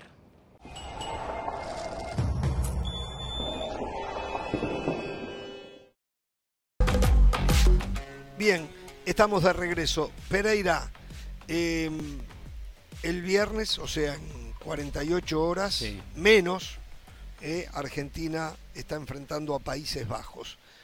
Hay problemas con Rodrigo de Paul, que había tenido una levantada enorme en el último partido. Eh, eh, había comenzado a ser el Rodrigo de Paul por el cual se había enamorado todo el mundo, no el del Atlético de Madrid que no anda, el de la selección que anduvo siempre muy bien en Copa América, por ejemplo, eh, pero anda con problemas físicos. Anda con problemas y es duda, eh, aunque hay mucha especulación en el campamento de la selección argentina, ¿verdad? Anda con un inconveniente muscular, por lo tanto se especula si jugaría o no jugaría dicho partido. Especulaciones hay muchísimas, muchísimas. Si no juega, si no juega De Paul, posiblemente juegue Paredes, vuelva a Paredes al primer equipo pase a jugar Enzo Fernández a la en la posición de De Paul y mantenga a McAllister en los tres del medio. ¿Quién es más Así fútbol y menos lucha? Claro, claro. ha sido el jugador que más pelotas recuperó en la Copa del Mundo, De Paul. ¿Sabe? Eh, según estadísticas de la FIFA. El segundo, ¿sabes quién fue? Rodrigo Bentancur, el volante uruguayo. Que se desgarró. Y cómo lo perdió eh, Uruguay en la segunda etapa contra Ghana. Sí. Esa es otra historia. Ya parece del Valle, deje de tirar numeritos, Hernán. ¿Cómo? Ya se parece a Del Valle, deje de tirar numeritos. pero estas son cosas concretas, eh, José. No es, ah, estamos hablando de un jugador que más pelotas recuperó. La pelota recuperó. eso. O sea, no es solo, o sea, que es un hombre que eh, le da esa, esa marca, esa recuperación en el medio que no tiene otros jugadores. Entonces, tiene su importancia. Eh. Enzo Fernández le va a dar más fútbol, más sutileza, menos marca. Sí, exactamente. Más pase, más, habilitación a los delanteros. A mí no me estrenaría que Argentina termine jugando con una línea de tres. No me extrañaría, no me extrañaría. Mm. Y, Poner a Lisandro Martínez con Otamendi, con el Cutio Romero, soltar más a Acuña. Se dice que capaz que juega Taglafico, que tiene más marca que Acuña, que quizás juegue Montiel, que tiene más marca que, Molina. Yo creo que los laterales los va a mantener. Pero no me extrañaría la línea de tres. Con dos en el medio, Enzo Fernández con De Paul si está, si no está De Paul puede ser el propio Paredes. Y hay que ver cómo está Di María, que supuestamente va a jugar el partido. Con Messi y con Julián Álvarez. Messi, Di María, Julián Álvarez. Sí, exacto. Los laterales, jugar con línea de tres. Jugar con el otro día cuando Argentina pone línea de tres contra Australia, fue la mejor versión de Argentina. Mm. Y una de las opciones, una de, de, los puntos importantes para mencionar, con línea de tres, automáticamente los, los, laterales que pasan a jugar de carrileros tienen mucho más espacio y mucho más libertad para profundizar, para atacar, para terminar como extremos. Y para Messi es muy importante tener siempre abierto sobre la izquierda, abierto sobre la derecha, hacia atrás cuando él llega vacío. Pero precisamente esa descarga hacia el pase. Y no tanto comprimir por el medio. Y los volantes a jugar con línea de tres se pueden soltar un poquito más. Enzo Fernández arrancaba muy atrás. Algo, buscando alguna similitud para entender más, siempre Messi con quién lo hacía en Barcelona, con Jordi Alba. Con, Jordi Alba. ¿Con quién lo hacía cuando en su momento jugaba por derecha, con Dani, Alves. Entonces necesita también Messi eh, esa, ese contacto con el lateral, como Scaloni los tiene con el freno de mano y no suelta los laterales, cuando juega con línea de 4, al jugar con línea de 3, sí le van a dar mucho más amplitud por la banda. Y va a ser hasta más cómodo para el propio Messi. Por eso, y tomando en cuenta que Holanda juega, o Países Bajos, con un esquema de línea de 3, no me extrañaría que le ponga una alineación Puede salir un partido aburrido, ¿no? No, el partido va a ser trabadito, ¿eh? Un sí, va a ser trabadito, va a ser cerrado, o sea, a mí no me importa, ¿eh? ¿no? me importa. No, no, para mí no es aburrido Yo no me lo cuando juega la selección de uno, no es aburrido. Yo no me lo imagino así. Sí, sí, sí, va a ser cerrado, como han sido muchos Países Bajos, de eh, Argentina o Holanda, Argentina, el pasado. La mayoría han sido partidos parejos con pocos goles o muy cerrados. Yo me lo imagino el otro cerrado, día contra pero Australia, con Hernán, Dale, José. No, que Hernán decía que le gustó contra Australia. Bueno, cuando eh, Tagliafico ingresa a la cancha, en tres ocasiones apareció solo por el andarivel izquierdo y los pases de Messi siempre fueron a Tagliafico, fueron muy buenos. Lo que pasa que después Tagliafico no las terminó bien, pero ahí Argentina encontró el negocio. Va a ser sumamente interesante si Argentina juega con línea de tres, que tiene, tiene lógica, eh, Países Bajos ataca con Memphis Depay y con Gakpo. marcan dos sobre uno. Eh, y va a ser muy interesante lo que haga Luis Vangal con Frankie de Jong, porque Messi no presiona. Por eso Julián Álvarez va a tener que hacer un gran desgaste, porque Vangal es vivo. Eh, dice, listo, Messi no me presiona.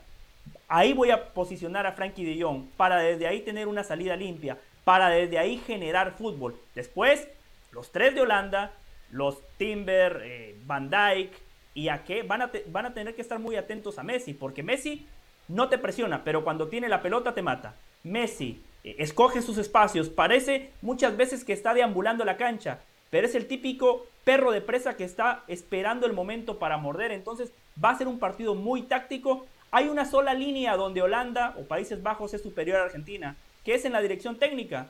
Leonel Scaloni, a mí me cayó la boca, ha mejorado muchísimo, pero todavía no lo podemos poner al nivel de Luis Vangal. No, eso está claro, eso está claro, eso está es mucho más táctico, eh, estratégico Luis Van eh, Países Bajos se ha hecho fuerte en lo colectivo. O sea, realmente la, la fuerza de Países Bajos la vemos en su entrenador Vangal y luego en lo colectivo, porque después ves los jugadores y más allá de un Van Dijk que tuvo su brillo en su momento como defensa central, no llegó en su mejor momento. Frankie de Jong ha tenido dos intervenciones completamente diferentes. Una llegando y pisando el área y en el último partido contra Estados Unidos su trabajo vino desde atrás. No fue el Frankie de Jong que muchas veces apareció en el Barcelona hasta detrás de los delanteros.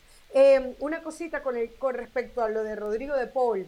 Todo comenzó a partir de que él tuvo que hacer un trabajo separado en los entrenamientos. Eh, el problema era en el isquiotibial em, derecho y él salió ya ahora, recientemente, hace unos minutos, con una publicación en su Instagram diciendo todo está bien, en mayúscula, y que iban rumbo a la final. De todas maneras, yo pienso, y le decía hace un ratito, eh, el, el, factor Di María me parece que es fundamental. Ojalá que Di María se recupere, porque Di María es, eh, eh, es la inteligencia, más allá de lo de Messi, en el equipo, es el fútbol, es el pase inesperado, a, mí me parece que lo que le da Di María a este equipo en su mejor momento no se lo da a otro jugador. Yo soy un enamorado de Di María, eh, pero no ha jugado al nivel que él puede jugar. ¿eh? No vamos camino a la final, no dijo eh, De Paul, no está metiendo a Argentina en la final. Aclaro esto porque conozco ah, los ataques. Dijo, tenemos una nueva final. Tenemos una nueva final.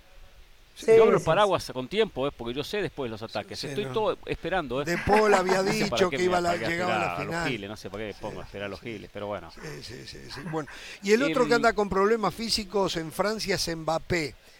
Eh, mm. Ayer creo que entrenó por separado, no sé qué pasó con él hoy, pero lo tienen cuidando. Eh, Mbappé para Francia es tanto como Messi para Argentina. Sin duda. Es el que hace la gran diferencia. Si Francia pierde a Mbappé, creo que se equiparan las cosas entre Inglaterra y, franceses. Eh, yo no creo que Mbappé se vaya a perder ese partido, sinceramente, pero el problema está en, un tobillo y bueno, ya sabemos lo que pasa con los tobillos, lo que le pasó a Neymar, por ejemplo, que lo mantuvo afuera del último partido de la zona de grupo. Dos partidos se perdió de la zona de grupo Neymar. Entonces, eh, habrá que ver cuál es la situación de Mbappé. Tiene reemplazos, pero todos lejos de Mbappé. Todos lejos de Mbappé, esa es la verdad. Así que me imagino que debe haber algo de preocupación en los franceses, ¿no? Por supuesto, por supuesto. Eh, la carta de triunfo, la definición, el gol, la potencia de Mbappé, no tiene cómo reemplazarlo. Igual Francia le hace tremendo partido y le puede ganar a Inglaterra sin Mbappé, igual le puede ganar, no digo que le va a ganar. No, va a ser un partido. Sí, sí, eh, yo siento un partido muy parejo ese, eh. mucha mucha paridad veo, independientemente que Francia es más y que tiene cierto porcentaje de favoritismo en ese encuentro. Eh. Pero Inglaterra sabe jugar estos partidos, ¿eh? Inglaterra lo sabe jugar y le va a hacer con Mbappé 100% igual va a ser un gran partido el conjunto de Southgate, no tengo ninguna duda. Por cierto, no ha regresado Sterling para Inglaterra y dice que no regresa hasta que no tenga 100% de seguridad que su familia está a salvo, que está protegida. ¿Qué busca para eso? No sé, pero se pensaba que iba a estar para este partido frente a los franceses. Luce que no. Aparte, yo digo, no debe haber ni entrenado eh, si regresa, regresará pensando en una eventual semifinal, pero ya frente a Francia está Que suplente. eh, sí, no, no, no puede jugar aunque llegue de regreso, no me imagino. Bueno, Mbappé ha marcado la diferencia en esta Copa del Mundo, ha sido la figura de este torneo, pero ahí tiene Inglaterra Kyle Walker, rapidísimo, físico, eh, muy bueno a la hora de marcar. Eh, por eso a Guardiola le gusta Kyle Walker, porque para un equipo que ataca tanto necesita un lateral que sea rapidísimo y va a ser e- e- ese duelo, la verdad, va a ser sumamente interesante. Algo me ha quedado claro de Francia. El 11 titular es fantástico, pero saben que cuando puso suplentes, los que ingresaron, Sí. la verdad, muy por debajo de los titulares, ¿eh? Sí, Porque, a ver, no está en Kunku, no está Benzema. Estamos hablando que hoy eh, los que vienen del banco de suplentes en ataque son la tercera y cuarta opción. No estamos hablando de un suplente natural. Salvo, salvo Coman, el resto de los suplentes, honestamente, en ataque, bastante normalitos todos, ¿eh? sí, sí, Claro, sí. Se, le le, pasó a se le fueron José. cayendo. Es que hay, hay muchos que eran segundos y que ahora están, por ejemplo, Pogba. No se sabía si iba a ser suplente o titular por su momento, pero era un jugador eh, diferente. Koundé, evidentemente, era un titular que hoy no está y el que lo reemplazaba o el que iba a estar hoy está ocupando ese lugar. Entonces, eh, se debilitó el equipo francés. No, Una no, perdón, perdón. Cundé está, ¿no? Perdón. Jugando como lateral Sí. derecho. El, eh, Sí. eh, el que nos juega es Pavar. Cundé Sí. está. Sí, claro. Sí, como lateral. Perdón, eh, Koundé no, Canté, perdón, me equivoqué. Ah, dije Koundé en vez de ah, Canté. Era Canté. A ver, ojo lo siguiente. El volante. José, Sí, este, Jorge, una cosita, Jorge Hernán, José. Sí. Eh, salió, a ver, lo- e- efectivamente Mbappé se había perdido la sesión de entrenamiento, pero después salió una noticia en donde trataron de aclarar desde la Federación Francesa de Fútbol que habían decidido que Mbappé hiciera un trabajo indoor, que hiciera, que hiciera un trabajo no afuera, sino eh, adentro, ¿no? Eh, de gimnasio, de recuperación. Supuestamente eh, la- las condiciones de Mbappé son buenas y, y va a estar sin problema para el partido. Ah, bueno, eso es una muy buena noticia para los franceses. ¿eh? yo solo decir Iba una a decir cosa, ¿no? sí. Después que toca otro tema relacionado con México. Si ahora o después de la pausa. Eh, Brasil puso suplentes y perdió. Portugal puso suplentes y perdió. Francia puso suplentes y perdió. Sí. España puso suplentes y perdió. Sí. Ojo que Sí. eh, todo, no hubo una, selección que sumara nueve puntos en la ronda de grupos. No, ni, una, ni ni una, una, ni una, O sea que Sí. todas las selecciones sabe- que ponen el equipo B terminaron perdiendo.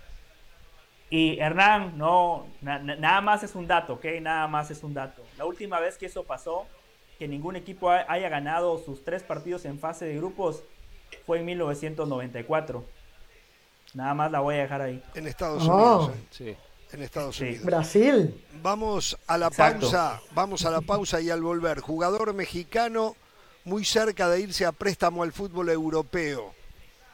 Y si su equipo no desciende, hay una cláusula de compra obligatoria. ¿Y usted qué quería decir algo más, dijo? Sí, sí, algo con México, con tema selección y su futuro. Vamos a la pausa, volvemos.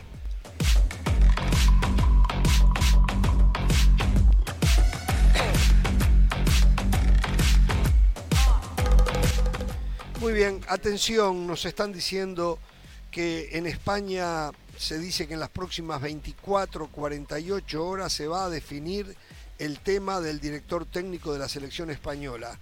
Hay dudas de que Luis Enrique vaya a continuar y aparentemente el que está mejor posicionado es el actual técnico de la sub-23, Luis de la Fuente, que dirigió a la sub-18, a la sub-21 y ahora a la sub-23. Dirigió en la segunda división al Athletic Bilbao, al Alavés, pero no tiene experiencia a nivel profesional. ¿eh? Y bueno, la prensa en España está especulando que es el gran candidato. Se hablaba de Marcelino, ¿no? Y sin embargo, ahora surge esto de Luis eh, de la Fuente. Veremos, veremos en qué termina todo. De cierta manera es una continuidad a un trabajo Sí, de un plantel joven que él viene trabajando. Eh, lo cual, capaz que es por esta, esta fecha FIFA, marzo, junio, hay muy poco, en poco tiempo hay fecha FIFA y hay actividad para España como para el resto de las selecciones. Puede que sea en ese proceso, puede que después ya se quede con la selección como técnico principal, vaya a saber. en España acostumbra, yo me acuerdo que Julen Lopetegui dirigía la sub-21. Sí, claro. ¿eh? Y, de allí pasó al Real Madrid. Me corrigen si estoy equivocado, pero me parece que de allí pasó al Real Madrid. No, no, estuvo en el no Lopetegui estaba dirigiendo a la selección ah, mayor en Rusia. perdón, y ahí es cuando... Repita, José. No, que Lopetegui estaba con la selección mayor, listo para debutar en Rusia cuando se ah, exacto, exacto, sí, sí. No, y antes de eso, después de la sub-21 se fue a Portugal. Estaba en el Porto. Estaba en el Porto, es cierto, sí, sí, sí, sí, sí. sí, del Porto creo que va. Ahí conoció a Tecatito. Yo creo que, que Rubiales y en España de alguna manera quieren eso, ¿no? Lo que ustedes hablaban, la continuidad.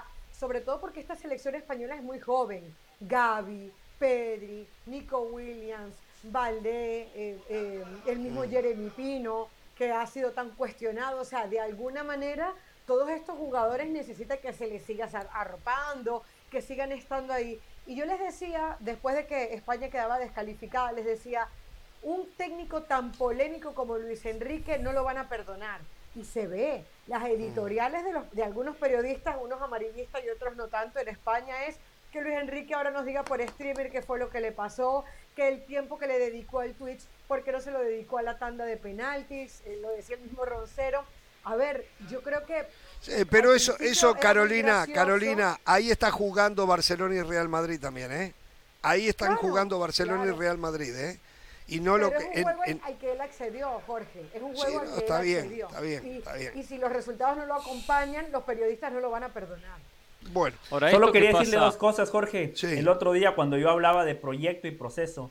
Por eso España puede tomar una decisión tan rápida, porque puede cambiar el nombre, pero el proyecto y el proceso se mantiene. Si es de la fuente, como se comenta que va a ser, está perfecto que mantenga la idea, pero a esa idea hay que agregarle variantes, porque a España ya le tomaron la mano, ¿eh? Hay que agregarle variantes a ese juego de posición. Mm. Yo iba a decir una cosa, no, esto es importante, estoy de acuerdo con, lo que dice José de proyecto, de proceso, de continuidad, de trabajo, no en punto y aparte. Cerramos un capítulo y empezamos otro de cero. Y me refiero a muchas selecciones, entre ellas la selección mexicana. Por ejemplo, Jimmy Lozano fue despedido después de jugar con la sub-23 los Juegos Olímpicos y tener buena actuación. ¿O no sería el correcto para asumir las riendas de la selección mientras tanto? Mientras tanto, para jugar contra Surinam, para jugar contra Jamaica, marzo Copa de Naciones o Liga de Naciones, ¿por qué tener que buscar el gran, el gran técnico? Si de repente está ocupado, si de repente eh, no está disponible por X motivo, si hay que esperar unos meses, es bueno alguien que ya viene con un trabajo, que haya sido Jimmy Lozano parte del cuerpo técnico del Tata Martino. ¿Por qué de manera interina Jimmy Lozano y no de manera.? puede ser de manera, eh, de manera oficial y de manera principal, como técnico principal. También, no descarto esa posibilidad. Pero voy a lo siguiente: tener gente eh, del cuerpo técnico de la selección que juega un, torneo que siga, que se vaya a Martino como se fue Osorio pero que alguien continúe, que alguien eh, tenga la, la, experiencia, la vivencia de lo que es una Copa del Mundo y todos los problemas que tuvo. Estoy de acuerdo. eso, si después es Jimmy Lozano o no Jimmy Lozano, no importa, eso, eso es secundario. Eso es secundario. Porque de esa manera se trabaja ya con una base de datos, una base de información, de jóvenes que fueron pasando por las elecciones de la sub-17, a la sub-20, a la sub-23, y se continúa con un trabajo. Si no hay que empezar de cero. la Federación Mexicana nunca hace nada al respecto. Siempre corto, ah, me fue mal, fracasamos, corto, echamos a todos. Así yo, soy el dirigente, me lavo las manos. Bueno, Ahora los dirigentes, ¿saben lo que van a venir? ¿Saben qué? se acostumbra mucho a eso. Ya conseguimos ser parte de la Copa América, vamos a jugar Copa América, estamos haciendo las cosas bien. Muchos van a venir van a aplaudir. ¿Y saben lo que van a hacer? La Liga MX, vamos a bajar los extranjeros, uno por equipo, después bajaremos más, después no bajan. o vamos a volver al ascenso y el descenso, esperen, pero vamos a volver. Un solo torneo. O el sistema de competencia cambia, pero no es la solución. Bueno, es parte de la solución. No, no, no es la solución. ¿Cómo que no? Si no se consiguen formar mejores jugadores. Ah, no, eso Hay es la que base. tener jugadores. Y todos los equipos. Van a escuchar lo que dice Ramos, cambia el sistema de disputa del campeonato, lo van a cambiar y después cuando John de Luisa se siente con Ramos, le va a decir, eh, Ramos, le cambié el sistema de campeonato. No, no, no, y esto, y esto no resultó. Entonces no es solo con eso, que es un tema muy pequeño. Hay que cambiar todo. y a veces, no, no, el sistema de campeonato es, un tema muy pequeño. si no hay jugadores. Es espantoso el sistema El otro día alguien me decía en ese punto. Alguien me decía en ese punto. Alemania juega todos contra todos a dos ruedas y Alemania Miren lo que fue en el Mundial. Dos mundiales consecutivos en la ronda de grupos. Bueno, no importa, sería, Con una base sería superior. mucho Entonces, peor, sería no me mucho peor si tienen ocho extranjeros y juegan con 12 que entran en una liguilla, por, sería mucho peor lo de Alemania. Sería muchísimo. que Sí, no sí, clasificaría al mundial. No, sí, Italia, tal vez no, tal Italia, vez no, no. Que no, no llega a los no, mundiales. No, tome O sea, eso, no tome. No, hay que tomar eso. El Hay futbolista, que tomar yo eso. estoy de acuerdo, el futbolista mexicano tiene que haber más cantidad y para eso Sí. todos los equipos tienen que trabajar fuerzas básicas. Pero después al futbolista mexicano hay que exigirle que aprenda a competir. Para aprender a competir cada partido vale. No que se tiren a hacer la plancha panza arriba porque igual después clasifican No, no, no, 12 ese- no, u no, 8 igual a la final. No, no compiten, no están Una acostumbrados liguilla- a competir. Una no están liguilla acostumbrados a no es un partido por tres puntos. Sí, o sea, ahí también y- se aprende, pero esa parte usted no la ve. ¿eh? Una liguilla Dios. es dos partidos, tres partidos, dos partidos, tres partidos, no un campeonato, repechaje, todo un campeonato, repechaje, de treinta y pico de, de partidos, eso es lo que se no de precisa competir. Con, con- con la liguilla tan amplio, con la, el repechaje. Y dos liguillas, y dos liguillas. Escúcheme, no me joda, escúcheme. Pereira. No me- Yo no estoy de acuerdo. Espera una cosa. no me estoy de calentando, acuerdo, no estoy de acuerdo con el calentando. Pero tengo que decir que el repechaje da un aprendizaje, de jugar un ¿Aprendizaje a partido a, todo nada, ¿A como se juega en un mundial. capaz que Ah, no, aprende nada. Cuando Capaz que no, ganan no, el campeonato, van por el repechaje y terminan ganando el campeonato. No me, por favor, entonces después, eh, si pasa algo similar, después dice, ¿y para qué nos vamos a matar en la temporada regular? Eso es Entramos por el repechaje suyo. y después peleamos invento. el campeonato. No me, no me diga, Es por favor. eh, Eso de Pereira, que durante el campeonato se tira- o se sea, tira a o sea, el Es mensaje de. Pereira.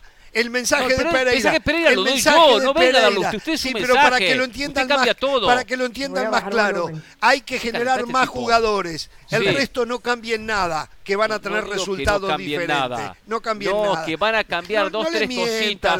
no, no, que van a cambiar no dos, tres cositas y con eso piensa que cambiaron todo. No, Y no, está muy no, no, equivocado. No, no son dos, tres cositas. Poner ascenso y descenso no son dos, tres cositas. Jugar un torneo largo con una liguilla Que no son dos o tres. Yo Bajar de aclaro. 8 a 3 los extranjeros no son dos, tres cositas. Porque no lo van a bajar de No, 8 a 3. Bueno, tienen que. así es. Tienen que. No lo van a tienen bajar. que. Tienen que. Ojo, vamos a Ahora estoy de acuerdo, ¿eh? Fuerzas básicas en todos los es- equipos. Mi mensaje es que hay que bajar la cantidad de extranjeros. Entienda bien que hay que cambiar el sistema de competencia. Yo no estoy en contra, pero eso no va a solucionar el problema si no hay jugadores. No, estamos- a en eso, eso voy. estamos de Que hay acuerdo. que bajar los extranjeros, Hay que hay hacer que volver todo. con el ascenso y el descenso para ampliar la cantidad de, de opciones de conseguir jugadores en, en diferentes lugares de Hay México. que hacer todo. Hay Pero que hacer todo. primero hay que formar mejores jugadores Estamos y formar acuerdo. de la cabeza, acá en la cabecita, para el esfuerzo, la dedicación, el compromiso. Eso tiene que trabajar México, en los formadores de los clubes de Mm. primera división, segunda división y en todas las divisiones. Ahí donde hay que hacer énfasis. Y después sí, consolidarlos en el primer equipo. Para consolidarlos, ¿qué hay que hacer? Hay que reducir la cantidad de extranjeros. Pero no sirve solamente con parte del trabajo, ¿eh? o con jugar solo Copa América. No, no, no, no, pero eso, eso Para, para dicho- trabajar, para Sí, trabajar adelante. de mejor manera con los formadores, como primera medida hay que pagarles mejor. Porque hoy el formador en México quiere dirigir en la Liga MX por una cuestión económica. Al final de cuentas esto es por plata. Jesús Ramírez, el técnico que llevó a México a ganar su primer Mundial Sub-17, que llevaba un proceso. Cuando el América tocó la puerta, al diablo las selecciones juveniles de México. No porque no le interesen, porque el América le pagaba 10 veces más. Hoy, una persona que sea técnico del fútbol formador no le alcanza ni para vivir. Si usted dirige en la Liga MX, lleva una vida súper cómoda. Entonces, si México quiere tener mejores formadores, que le empiece a pagar más plata a, a- a los hombres que tienen que cumplir ese trabajo tan importante que mencionaba Muy Hernán. importante lo que dice. Muy importante, muy importante. Me encanta eso.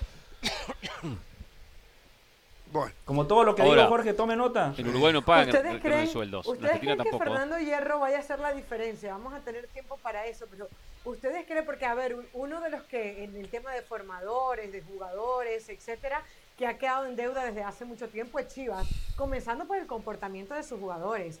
Chivas, bueno, incluso en la época de Ricardo Peláez ha tenido que salir de cantidad de jugadores por, por, por su falta de comportamiento, cantidad de jugadores que hemos visto que pasan por Chivas con talento y no terminan de explotar. A veces terminan explotando más en otros equipos que las próximas Chivas de Guadalajara. ¿Ustedes creen que Fernando Hierro sí vaya a lograr hacer esa diferencia?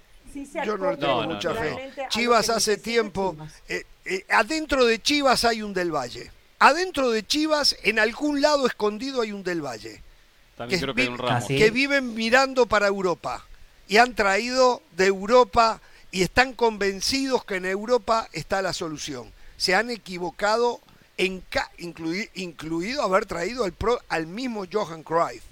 ¿eh? No se dan cuenta que el futbolista, el biotipo del futbolista mexicano, no, de repente no es para un técnico determinado. No se ha hecho ese análisis. No se ha hecho. Entonces, siguen apuntando a Europa para que vengan a enseñar. Cuando Europa lo que hace va allá abajo y compra, y compra, y compra. Lo que en Europa tienen son sistemas de eh, electrónicos, eh, tienen eh, metodologías. metodologías exactamente muy avanzadas, pero la formación del jugador sigue siendo la misma cómo le tienes que pegar a la pelota, de qué manera le tienes que pegar, cómo posicionas el cuerpo. Y estoy hablando cuando tienen 11, 12, 13, 14 años. Después le agregas eso otro que tienen en Europa, que ya también se tiene en México y en muchas partes de Latinoamérica. Pero, reitero, en Chivas, adentro, en algún lugar escondido, hay un del Valle que les sigue insistiendo que tienen que ir a Europa. si tuvieran un del Valle, Jorge, ¿Eh? si tuviesen un del Valle, créame que no estarían navegando en la mediocridad desde hace varios años. ¿eh? Ahora, pero ahora se fueron a Europa, a Madrid. ¿A Madrid? ¿A qué fueron a Madrid? porque Hierro quería estar cerca de su casa, me imagino. Exacto, exacto. O sea, ¿cuál es la idea de ir a, Madrid? Ahora van a jugar contra el Getafe. Señores, quiero, antes de irme, César Montes, esto es lo que me están diciendo. El español lo quiere este es el negocio que propone el español. A préstamo, no sé por cuánto dinero. Imagino 500 mil dólares, 800 mil o euros. Y si el equipo no desciende, tiene una cláusula obligatoria de 8 millones de euros para adquirir la transferencia del cachorro Montes. Voy a decir esto, ¿eh? voy a decir esto si tienen que entregar 500 mil dólares o 800 mil dólares, normalmente lo que se entrega por un préstamo, no sé cuánto respaldo va a tener para que lo pongan a jugar. ¿eh? A mí me encanta, me parece un zaguero bárbaro, ¿eh? Pero cuando cuesta tan poquito, no hay tanta obligación de respaldarlo. ¿eh? No, no me termina de convencer eso a mí. ¿eh?